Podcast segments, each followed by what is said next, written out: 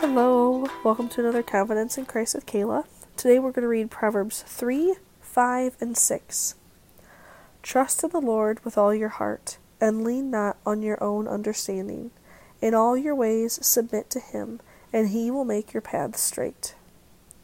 Just trust. I have that written and highlighted in my Bible. Just trust. That is what we have to do with God. Like, we just have to trust Him. And um, in order for us to trust, we have to submit. It says it right there in the verses. In all your ways, submit to Him. Give up control. I don't know if that's hard for you, but it's totally hard for me. I love controlling things. It's like one of my favorite pastimes. But when I submit to Him and I go, okay, God, I'm done. I can't do it. I don't want to do it. I just want you to lead. Guess what? He straightens out my path so straight that I could drive with my hands off the wheels. Like, and I'm not even driving. He's driving. I'm in the passenger seat. Like, golly, what a little bit of trust will do. What a whole lot of trust will blow our minds.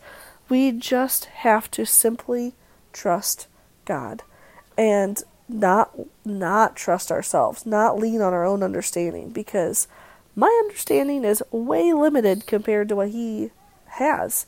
And what I see as impossible, God looks at and laughs and is like, Is that all you want done? Is that all that needs done? Like, that's nothing. So today I pray that your confidence is found in these these few things. That you can just trust God with all of your heart. And that we don't need to lean on our own understanding because we aren't capable of it. God is. And that once we submit to Him, in all of our ways, we give up control, we give that up, He is going to make our paths straight and He is going to lead us with such confidence and such peace as we do it that we're just going to walk through the fire smiling because we know who is leading the way. So today, I hope that your confidence is found in that.